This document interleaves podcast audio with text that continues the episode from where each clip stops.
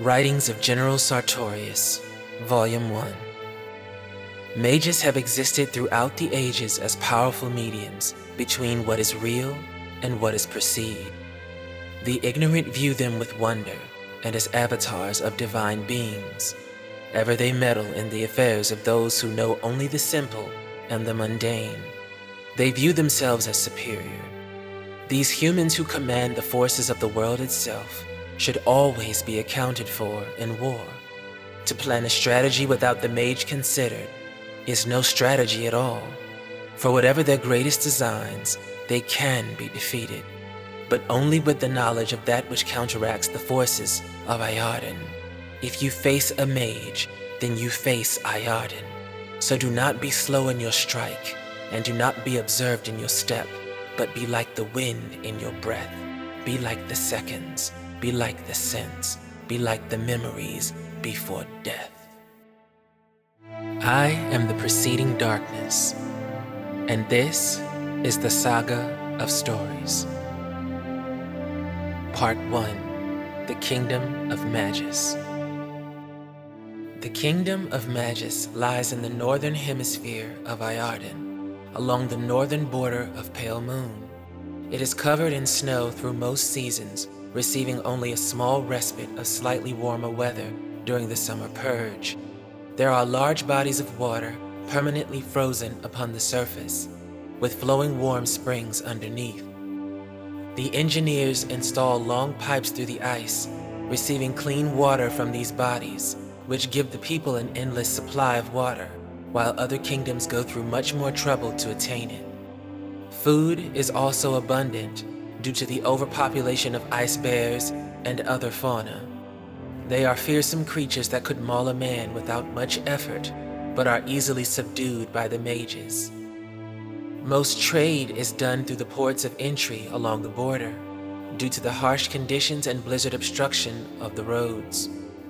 Their lands are abundant, with gems and gold, making their export very valuable. Bandits rarely make attempts on these ports, however, as the Magister guards are known to be formidable. The people of Magus are tall and slender, possessing very little fat due to the constant cold. The birth rate within Magus is lower than other countries, and the number of people eligible for entry into the Magic Academy is small indeed. The army is comprised of only spell swords and mages, both attending different branches of the academy. The warrior wing and the mage wings are connected for the spell swords, and they must train as basic mages for eight years before transitioning to their martial training. But most show physical aptitude before being accepted into the program at all. The standing army for the entire kingdom only numbers 2,000, but they are easily the match of any contingent 10 times their size. The military is also fond of hiring Yadarak mercenaries as meat shields and diversions. Only one in 20 children are suited for academy training, and they become well respected individuals of the towns which they hail from. Each parent within the kingdom hopes for a child who is suited for the academy. The children that are not suited for the academy are still able to attend regular academia, specializing in magical engineering, which is responsible for the invention of the magic siege weapons, the civil engineering of magic electricity, public transportation, and other vital services. Magic forms the basis of all existence for the population and the people live luxurious lives due to its proliferation. There is also the alchemical school which other non-academy cadets are granted access to. There they learn how to craft potions, medicines, elixirs, and weapons of all types by merely mixing and enchanting various natural minerals. It is the finest school of its kind, and even an ordinary warrior can become exceptional. An exceptional one can become extraordinary. A mage candidate is generally picked from ages 3 and 5 when the children begin manifesting their first signs of talent. They are then taken through an exhaustive trial process, testing their mental and physical prowess unto the extreme.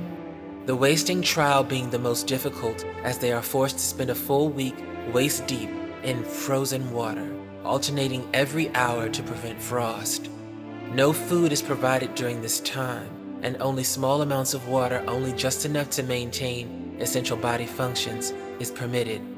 Upon passing these trials, their energy is measured, and when exceeding a certain threshold, are given to the Magic Academy, and when below, are given to the Spell Sword Academy.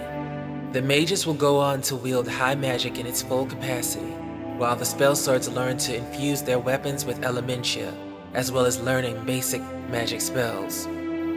Neither is considered more powerful than the other, but useful in their roles. The mages are used as other armies might use bowmen or artillery tanks, and the spell swords are the rank and file infantry, which protect the back lines and siege engines.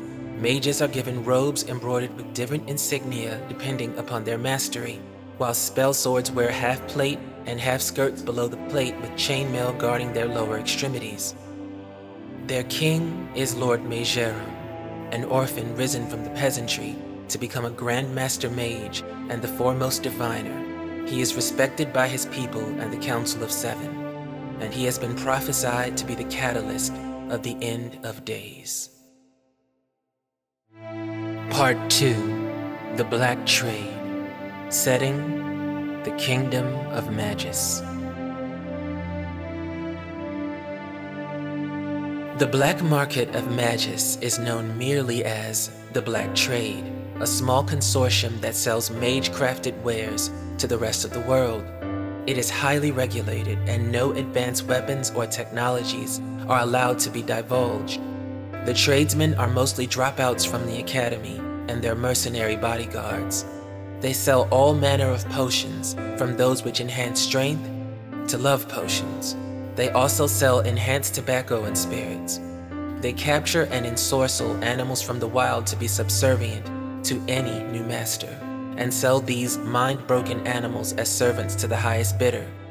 A band of pirates at one point attempted to rob the black trade and quickly discovered their error when the flunky mages showed how dangerous even a partially trained mage can be, and they watched with horror as their ships burned down.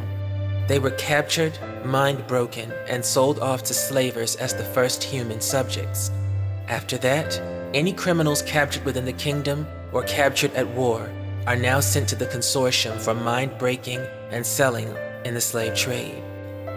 Much like the Hagwraiths, within the Magister ranks are those who have become blood mages, selling the blood of captives to rich suitors in need of transfusion or any purpose at all. Their method of withdrawing the blood is at least far more humane than the Hagwraith method. The black trade is led by a necromancer and blood mage by the name of Tychondus the Bloody. He is no fledgling mage, but rather a full mage who was banned from the academy for the practice of necromancy, which is outlawed within the kingdom confines. He was almost executed but given reprieve by the Lord King at the last moment to be able to keep an eye on the black trade from within. The Black Trade is second only to the Corsairmen in prowess, and its leader is far more fearsome. The Withering War hurt the people of Magus the least, as their food and water stores were plentiful with the constant supply line running from their lands into the lands of Pale Moon. However, the Lord King does not suffer defeat easily and was enraged. He demanded answers to a phenomenon that had proved to be beyond even his own understanding. His mages had shot many of the avians out of the sky, and he himself had formed a great barrier around the entire army, shielding them from the oncoming fire. But the avians' numbers were endless, and a shield of such magnitude required an incredible amount of his own energy. Rather than fight against a new unknown and unseen foe, he decided to retreat and gather intelligence upon the phenomena. He lost only one magister during the fight, but it was a powerful one, his second general in command, who'd sacrificed herself to save her entire contingent. He witnessed her limbs hacked off by the unseen force, and then left like a bloody rag upon the ground. During the retreat, once his army was safely upon the Magister ships, he rescinded his shield and cast a spell of all seeing, but the invisible host which had attacked them was already gone. What he did see was one lone silhouette of a man shaped creature with wings that stretched 10 feet in at each angle, and the creature was completely ethereal with only white eyes that burn. Those burning white eyes locked with his, within them reflecting a reluctant respect. And then the figure was gone. That moment was far more important than the Lord King realized and was the beginning of a great event soon to come. The knowledge of high magic was hidden in grimoires, far beneath the earth discovered inside of a seemingly impregnable vault, thousands of years old. The first mage was Gratius the Black, and it was he that broke the puzzle which allowed entry into the vault. When the vault was broken, from inside emerged an eternal guardian, which laid waste to the lands of Magus for ten years, until the people rallied together and fired a bombardment of siege engines upon it after trapping it in a ravine from which it could not escape. Its destruction caused a great crater where it once stood, and the machine uttered fated words upon its death. Upon its death, the inner vault opened and the grimoires were revealed. Gratius the Black was the magister chosen to remove and study them, and it was he that commissioned the building of the two academies to accommodate the knowledge that was learned. The discovery of those tomes elevated the people of Magus into a global force, and what were once considered tribal Northmen became scholars and powerful foes. Gratius was said to have withheld the most powerful spells from being taught at the academy because of their sheer destructive potential, instead intending to entrust that knowledge to the few most talented mages. He, however, never received the chance, as he was said to have been so powerful that he drew the attention of forces far his superior.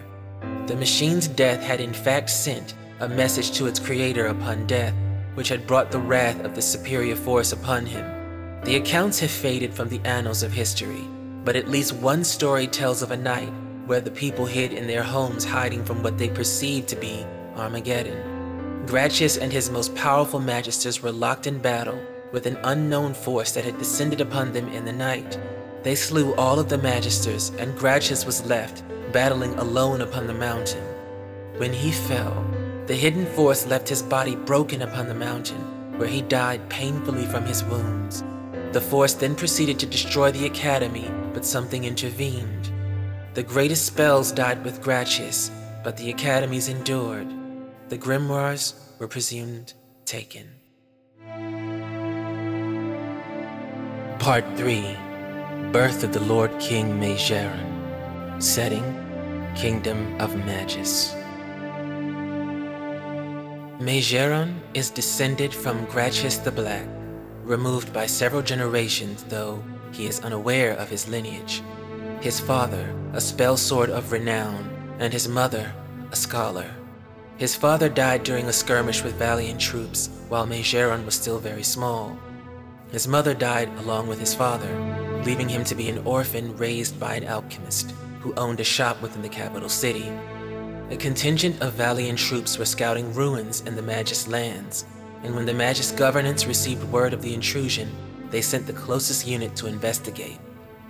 When they came upon the intruding force, they found a beast lord and a few guards looking for a particularly rare monster that had been terrorizing the countryside. Upon seeing the mages, the beast lord attacked, moving like a wild tiger who hadn't eaten in weeks. He was so strong and fast, and the Magister troops were unprepared for the ferocity of the attack. His spear swings were angled in strange ways, and his movements appeared supernatural. The Magister guards were failed before they could do much.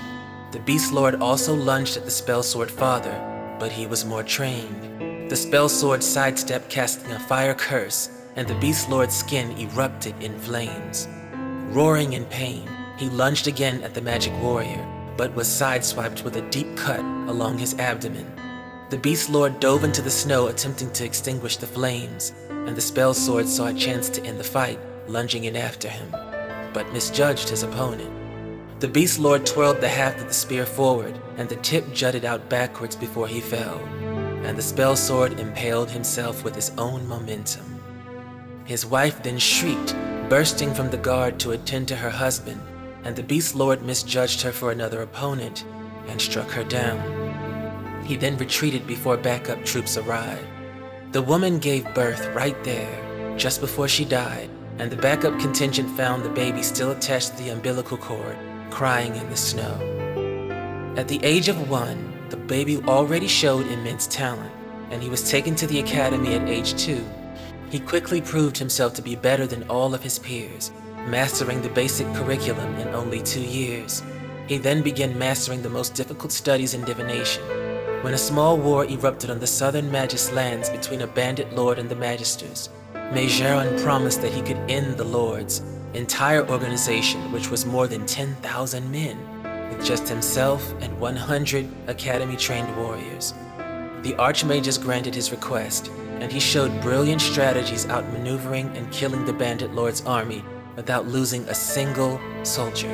After this show of strategy and skill, the archmages convened and unanimously agreed that he should lead them. Upon his coronation, the king did not celebrate, instead, sharing a divination of what was soon to be the Withering War. Saga of Stories is a tale of war and fantasy created by myself, the preceding darkness. New episodes build upon the lore of the world and are released every week. If you'd like to hear more, you can visit me at sagaofstories.com.